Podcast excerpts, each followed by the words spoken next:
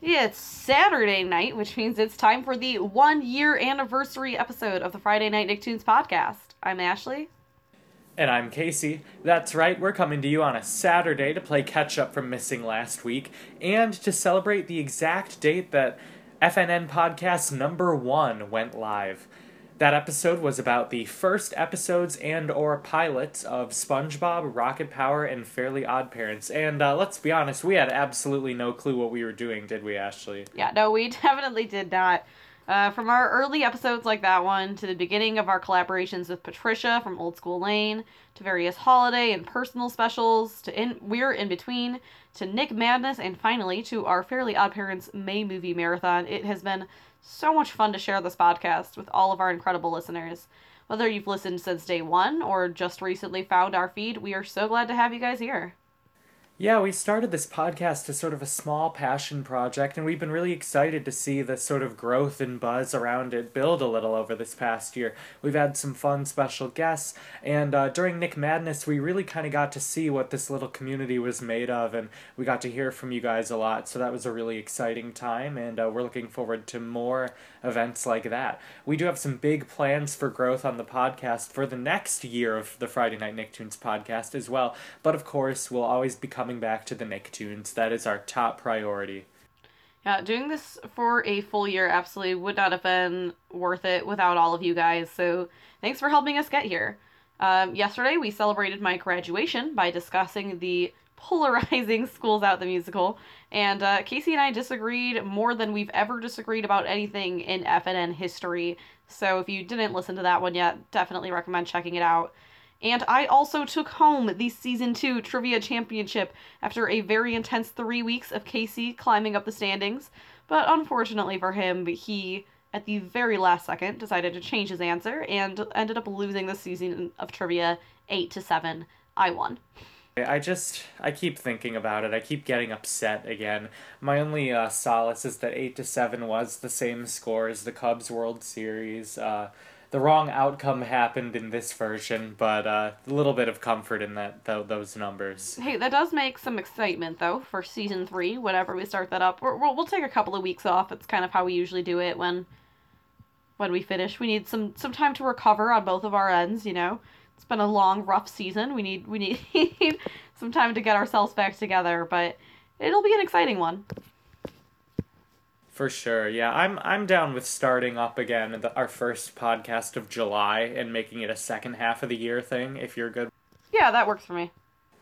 And now, normally, uh, we would have our Twitter poll results here, but yesterday's poll has not quite wrapped up, so we're going to get you both of those poll updates back next week. This week, we are discussing the absolutely fantastic TV movie Abracatastrophe from the Fairly Odd Parents. Um, it happens to be about a certain one year anniversary, so it seemed fitting to commemorate our one year of FNN with this one.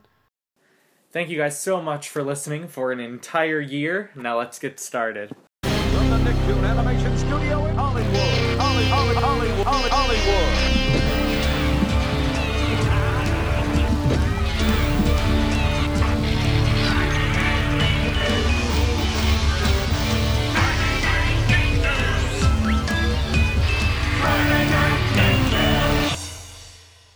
All right, our segment today, as I said earlier, is from Fairly Odd Parents. The movie entitled Abracatastrophe was originally the 12th episode from season 3 and aired July 12th, 2003. And in this, our final movie of the Fairly Odd Parents May movie marathon, Timmy celebrates his fairyversary, which happens after the first year of a godchild keeping their fairy godparents a secret. And uh, Timmy gets his present, the magic muffin, this muffin can grant rule free wishes to anyone who takes a bite. And uh, at first, this seems like a really exciting prospect, but uh, he loses this muffin and it gets in the hands of uh, Biffy. Bippy? Bippy, Bippy. with peas? Yes. Yeah, Bippy so. the monkey gets a hold of it, and uh, some interesting hijinks ensue. And uh, Mr. Cropper's Mr. Crocker's arc in all of this is to obtain said uh, muffin and become the ruler of the world. Yeah, that pretty much sums it up. It's and uh, we'll we'll talk about it a lot, but I'm to go ahead and start out by just saying that this is by far my favorite movie of the three. No question for me. Um, it held up the best. I was super excited to watch it, and I think it does so many great things. Um, we also get at the very beginning, we get this sort of dream sequence that has a lot of parodies, but in my opinion, it does it a bit funnier than the parodies from uh, Channel Chasers. Channel Chasers seemed a little bit lazier to be, but Well, yeah, you know. the kind of not so subtle digs at Jar Jar was really funny in the Star Wars bit at the very beginning. I appreciated that. yeah, still nothing like you know mind blowingly great. But I thought, you know, a little more, a little more topical, a little bit more, uh, you know, hey, let's actually reference things from these shows, and a little less, let's copy the animation styles and look, we're doing this show, you know. Yeah. Um, and it also is just kind of this fun way of, uh, you know, starting us out. We also get a couple of references like um, Timmy gets his hand chopped off and he's like, hey, I've only got two of those. And, you know, like things, things like that from that you need some knowledge of the Star Wars films, I suppose. Minimal, but some to understand. Yeah, you have to have like seen them once. Yeah. So, um, yeah, I feel like there's not too much more on those I need to talk about, but we then have him wake up to find out that the reason that they were distracting him with, I think they even reference it, they say something like non copyright infringing parodies. um, and so then we we start up to his party, and apparently he's unaware of this, but you get your fairyversary anytime that you're capable of going an entire year without telling the secret, which is apparently not especially common. and I can imagine, and I think of all the godchildren that there are in the world, Timmy would have to be like bottom 10% in terms of likeliness to keep their fairies for a whole year. Yeah, it's it's a little surprising, honestly. Um, we we also see this like sort of clip of there's just this kid who's sitting with his fairies, and a girl comes up and is like, "Are those fairy godparents?" And he's like, "They sure are." and then he loses them. Like, brilliant. Yeah, that that cut Brilliant scene was, move. was really fun. Yeah, uh, echoing what you said, Ashley, I agree. This is my favorite of the three as well, and I do I do like Schools Out the musical as we discussed yesterday, but I am a big fan of Abracatastrophe. I think you're right, exactly right. It holds up the best, and I think it's got the best writing and the best concept in general. Though there are a few plot holes we discover in this one as well. Yeah, and there's like it's I'm not gonna say that it's the most brilliant thing I've ever seen in my life, but I think I think it does a couple of interesting things um that we don't see in the other two. And I, I think I don't know, just I just think the actual plot itself is more interesting than than the other two. Um we do also in this one we do have a song, but it's sang mostly by oh what's his name? Fairy Cowlick Jr. Yes, that's the one. Um, which to me makes it much more enjoyable. It's actually a pretty good Oh, jam. it's great, yeah. Um, Timmy has one line, and it's pretty much just talk saying, which is, like I said, in in his range, which was a good decision, as we've seen from my complaints at schools out. But yeah, it's it's a pretty it's a pretty good jam. Um, we also, and I'm gonna skip ahead a little bit. We'll we'll skip around as we do. We uh, after Bippy gets the muffin, he like changes the whole world to have uh, monkeys as the um, primary species, whatever, and we get this fantastic parody of the theme song. That's I thought like I remembered it being lazy, but the lyrics are actually brilliant. Oh no, it's pretty great. Uh, they're a little forced, you know, scansion wise, some of it, but like, uh, like they say Vic Ape instead of Vicky, which is pretty rough. Yeah, I think that's I think that's the roughest. But there's things like uh the something about the the bees and fleas up in those Yeah, trees. ticks and fleas. I thought it was pretty good. Clever. Ticks I and fleas. love uh, there we the go. final line. It curls your tail when you're the alpha male with fairly odd primates. Yeah. See, it's not like it's all you know, brilliant, brilliant, but it's good. They they also, you know, normally there's the the line of all the various things that ends with like large fries, chocolate shake, or whatever. Is a uh, it's just like bananas, bananas, bananas, bananas. Ugh, it gets to me. It shouldn't be that funny, but it still is every time. Yeah, it's great. And so my favorite kind of through line of this entire plot, kind of similar to Channel Chasers, the one that cracked me up the most is the parents point of view through Absolutely. this whole thing. Basically, and we when I picked Mr. and Mrs. Turner as one of my top 5 secondary characters, I talked a bit about this moment, but uh the concept of them realizing how much they lie to Timmy and have lied to him their entire life, his entire life, and uh, realizing that and them trying to count the, all the truths that they've told is so funny. yeah, I, I think it's like they're like maybe it'd be better to make a truths list, and it's like, well, we love him. That's one. In the flashback Ugh. where uh, Timmy's dad has that mullet and his mom has the like '80s kind of hair, and Timmy's just this like sad little well-behaved boy, and they seem to really care about him and be far less selfish than they are now, certainly. And it seems like Vicky was sort of a catalyst in letting the parents let go of Timmy a bit, but unfortunately, it's uh, a bad, the wrong move. Yeah, and it's actually an interesting sort of origin story, I guess, if you will.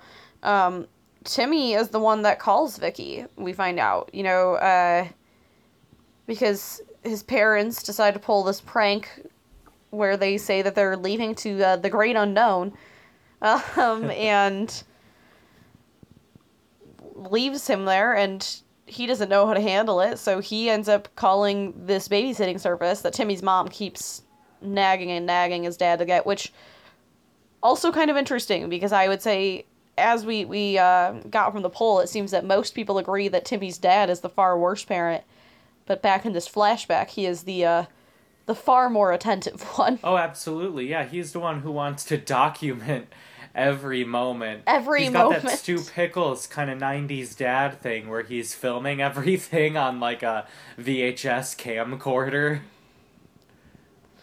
Yeah, like literally every moment. He's like, "Oh, we don't have any footage of him eating spinach yet." It's like, of course, of course. Yep.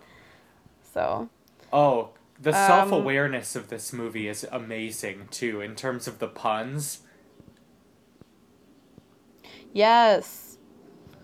This is true. Um there's I think so they're sitting in class and this is during the after Bippy's takeover.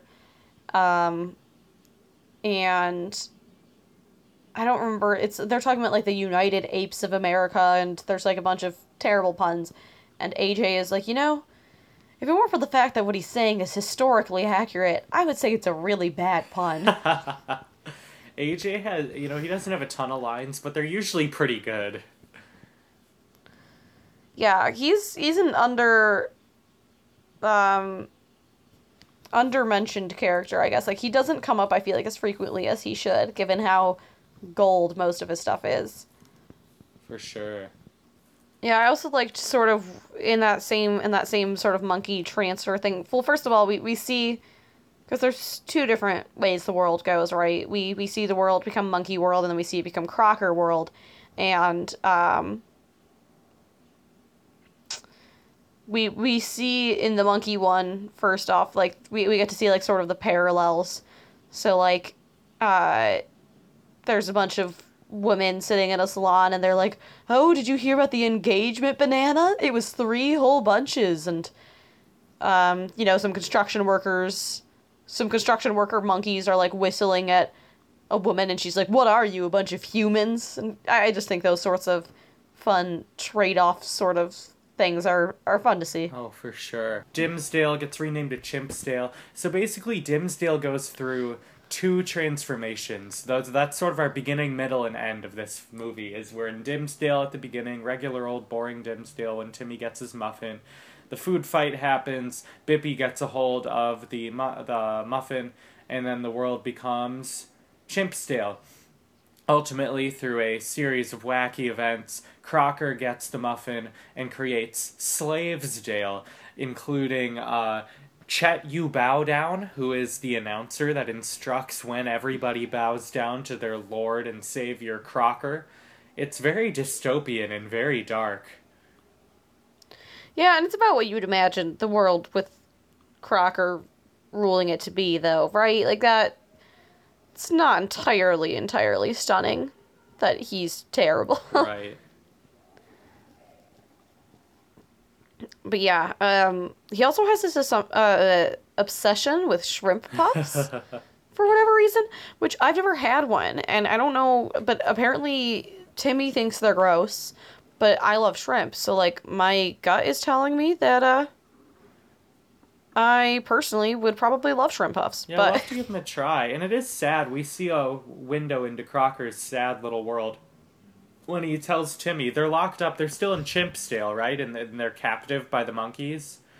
And uh, Crocker tells Timmy that he is going to. He goes, "I'm not scheduled to eat until March," uh, which is pretty dark. and uh, yeah, the monkeys are a total dictatorship too. Um, I don't know which would be preferable, Crockers or the monkeys, but uh, he invites Timmy to his, you know, whatever dinner, wine and cheese party. his dinner yeah, and it's like, yeah. wow, Crocker really has no one he could invite to that kind of thing. I mean, he is in prison for one, so that does kind of limit your That's options. true. But I would imagine that he doesn't have too many real friends from from the feels of it.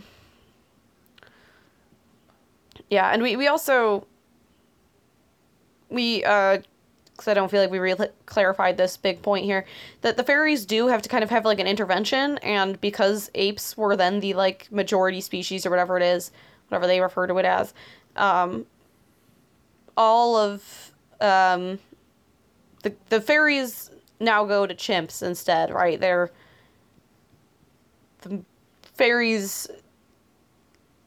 Uh, basically, Timmy doesn't have fairies right anymore, so he has to kind of figure his way out of this in a way that he can't really exactly control Z it, which it kind of gets control Z later by Bippy, but you know, Yeah, and then we have throughout this Chimpsdale thing, we have all this, uh, all these poop jokes essentially about you know, monkeys flinging their own poop, and that's a constant running joke. I love the species that throws its own yeah, feces. That's it. And Wanda being grossed out, she the "Please be mud" line is pretty funny. Yeah, but it's you know, it's a little a little lowbrow Right. humor there. Um, I do also, going back to the parody thing, I realized I mentioned that we get to kind of see like major structures, like the Eiffel Tower turns into a banana. Forgot the others, but it's it's just kind of Oh, cute. totally is. Yeah. Um, and yeah, just similar to last the last two movies, I'm not really interested in giving a plot summary, but just sort of highlighting the things that we found interesting about it. I'm trying to think other angles. We've got Jorgen. This is a huge Jorgen episode. Oh man, he has he has this gold moment. So I think this is after is this I think yeah, this is after I think Crocker takes Yeah. over. Is when he he gets in this panic and he's like we have to scramble the fairies. And so the fairies like we get this nice montage of them all getting really prepped and it, it looks like we're about to hit into this great exciting battle scene, right? You get really hyped. And there's this like dramatic music playing. And then uh I think it's Binky Yeah. right is like he's like um so what are we gonna do and he's like "Mm, well we can't have the fairies going down to the human world anymore so i'm gonna have to destroy the bridge and then binky's like well couldn't we have done that without scrambling the fairies and he's like i like to Yeah. scramble And the fairies goes, and we didn't even have to destroy the bridge. We don't even need a bridge. We can just like poof down to Earth. And he goes, I like destroying the bridge. It's that classic self-aware, Ugh. Fairly Odd Parents humor. It is. Uh, just him being, you know, him being him. It also, I find it interesting that this is the second time that the bridge has gotten destroyed. Well, I guess technically the first because this movie happened first, but you know, uh, both this and in Schools Out, we get the the bridge getting destroyed being a semi-major plot point. For sure. Yeah, similarity wise, there are so many between these three movies where the central conflict seems to be between kids and adults, or, you know, Timmy and his parents specifically. Yeah, this one's kind of a combo of Timmy's parents sort of more emotionally conflicted, and then there's obviously the big conflict between him and. Crocker. Um, I do kind of enjoy just the idea that in this one, Crocker does, for at least a little bit, get a taste of what it's like to win, even though it's not where he ends in the the end of it. But you know, I think it's it's a fun kind of thought as to like what would the world be like if Crocker did get what he wanted, and it's it's dark, but For sure. And I I love the ending of this. I remember it crystal clearly. This and Schools Out the musical, I specifically remember moments from the commercial that would play over and over again in the weeks leading up to the movie's release. And for this one, I remember the line Cosmo and Wanda are like clinging to this portal where they're being sucked into Jarul's book, and Cosmo says, We don't want to go away forever. And Timmy says, The truth will set you free. And uh, those moments, I just remember them so crystal clearly, and they're they're still pretty powerful rewatching them. Yeah, and I think I think we referenced this in Channel Chasers too. It's a similar situation of Timmy sort of getting rid of his fairies, um, in order to help people who aren't him. So it's another really selfless moments. I, I feel like this one hit me a little bit harder somehow, but still like the same, the same sort of strength of his fairies are really important to him, important to him, and there's also this moment where you know, they're they're both they're like, "No, Timmy, but we love you." And he's like, "I love you too, and that's why I have to let you go or whatever." I don't know. It's just it's a really sweet, touching moment. Um I do want to backtrack just a little bit um because we do get this fun sort of um this fun sort of battle scene, I guess, where we're trans uh, traveling around several different places. You know, we end up in space, we end up in ancient Egypt, etc. And I know that um, in Danny Phantom, I usually mention how I don't really like these big fight scenes, but I feel like in this one, it's a lot more of a battle of wits, and it actually didn't get old for me. And maybe that and sort of the constant changes in location and the way that Timmy kind of uses all of his different little, you know, presents that he got that made it a little bit more, I don't know, engaging to me. But I do want to give them props for making it a lot more engaging than I feel like usually the Danny Phantom scenes oh, are. Oh, completely, yeah.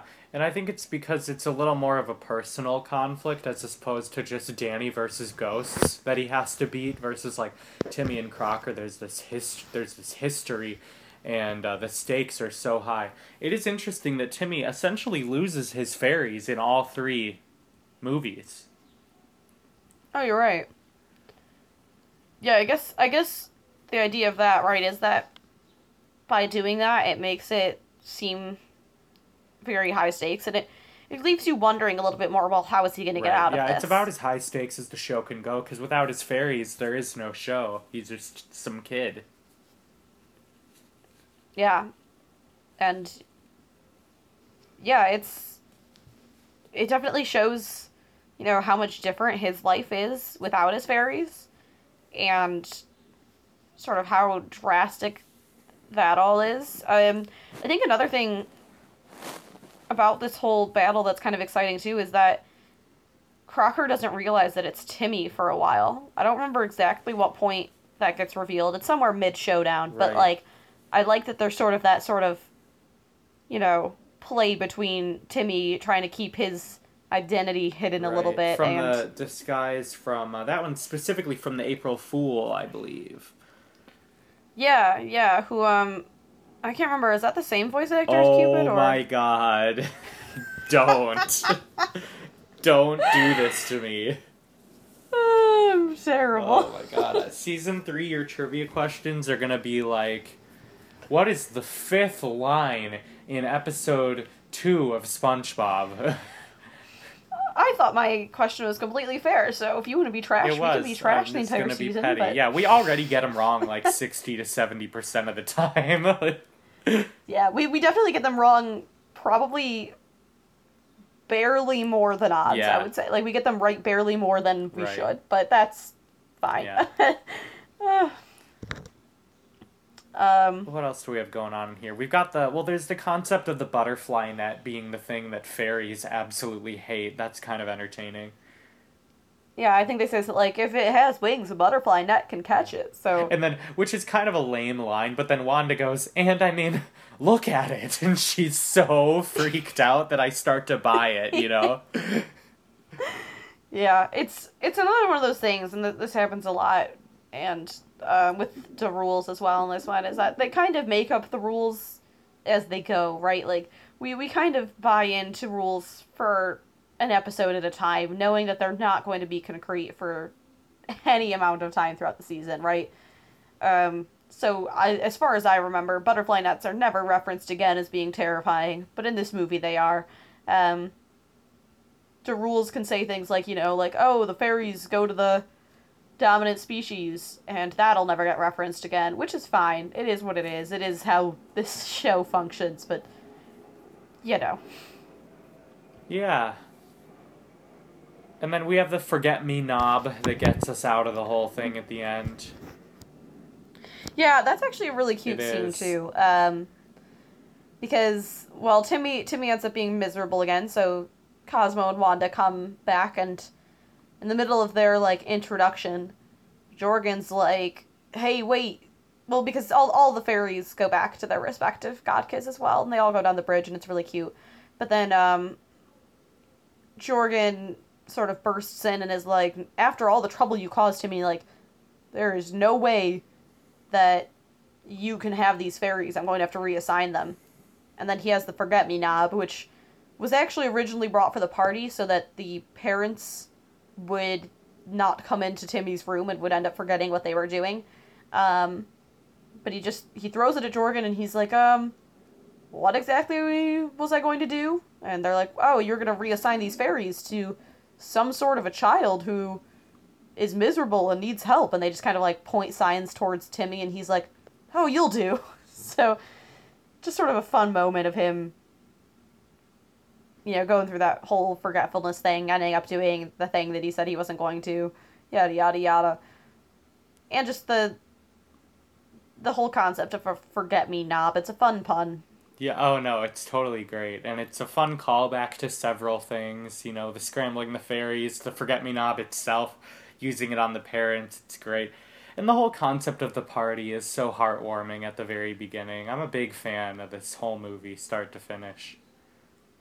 I really am too, and I think, um, I think it's just, it's creative, you know, and I think the idea of, so again, I, I, I forget how much we've, so the, the muffin gives rule free wishes, which is kind of how everything comes in, and I think it's fun to kind of see sort of the consequences of what rule free wishing really means, and it kind of gives you some sort of an insight as to maybe why, uh, they don't keep doing that, Right. right? Sort of one of those things of like maybe the the rules are probably for the best perhaps and also i think the bigger part of where the muffin becomes an issue is that you don't need to have fairies to be able to make wishes which man if that if that muffin got into the wrong hands as it does crazy things can go down Yeah, it's pretty nuts. I do think the rules are handled better in this movie than in Schools Out, for sure. But there's yeah They're i'll still a agree with that but they're still they're still definitely like i said they, they play into the convenience of it they they do what they need to do given the current state of affairs but i just do love this movie so much more than the others um and I, I can't put my finger on exactly why. I think it's longer than both of them, Yeah, right? I know it's yeah. longer than School Channel Out. Chases is close to the same, but I think it's a hair shorter.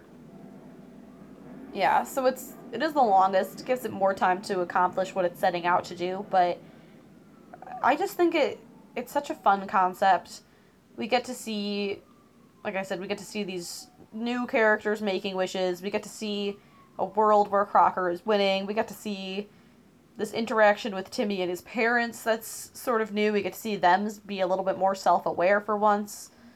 Um, just a lot of a lot of fun things play into it. Yeah, and I'm really glad we did this. If we had to rank them, I think we would have the same number one in reverse two and three. I've got to put Channel Chasers last, but they're all very close. Yeah, no, school's out is definitely last on my list, but uh, like I said, if you have if you've listened to our episode, you know that already. Um, but I think we can both agree that this one this one does everything it does best. I definitely think the parents and all of their crazy lines got to be up there. Just their entire scene talking about their lies and you know, like realizing how terrible of people they are. is, You know. So it goes. And we get some yeah, some nice insight into their past, of course, like you said. Um, and then of course they have to end it on a stupid final line. I wish they hadn't. Yeah, and so we see Crocker ends up being put in an insane asylum, which I am curious because during Channel Chasers at the very end, we do see him come out of one. I don't know if that's intentional. st- I thought about it and I'm starting to think that it is intentional. right, like that he starts in this insane asylum, and I guess by the next movie he finally gets out, only to be back there again. Anywho, um, but he they, I think it's Cosmo says night night crazy guy. Uh, on the yep. window. Something like that. They're giving him like his shot, right? yeah. And he just says, "Mommy," and that's the end. It's it's dumb. Yeah. It's like it's just not Meh. Which is such a shame because they could have just ended it 30 seconds earlier and it would have been better. The same as what we said in Channel Chasers. I don't know why they have to do these things to me, but they do. Mm-hmm. Um, I think that sums up pretty much everything I want to say about it. Great movie. I think it holds up really well. I think it's definitely worth a rewatch if you're feeling a kick of nostalgia. Um, I think that's all yeah, I've got. that's all I've got too. This was this movie marathon was really fun. We're aware of the the other Fairly Odd Parents movie, but we will not be touching that one. uh, you mean the Yeah. live action? Okay, for a minute I thought you meant because is is Very Idle a Oh movie? or yeah, no? there might be other movies. Um, I think the first Poof episode is a movie. Either way, just clarifying that uh, the Drake Bell ones. Please yeah, no. we're not going there. but this was really fun. Next Alrighty. up, we we're skipping trivia for uh, reasons that I don't want to talk about. But uh, we'll have our conclusion with our fun fact Twitter poll and a preview for next week.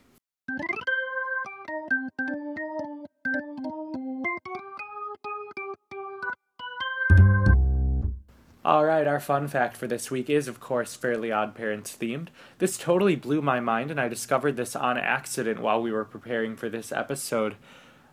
Chester McBadbat was originally voiced by Frankie Muniz, which I had no idea, and he stopped shortly before this movie. So um, somewhere in 2003, he uh, was no longer that voice. But it totally makes sense now that I think about it. Yeah, I can absolutely hear that, but I absolutely didn't know. And that's another one of those where I'm interested to sort of see when the voice switch happened because I never noticed.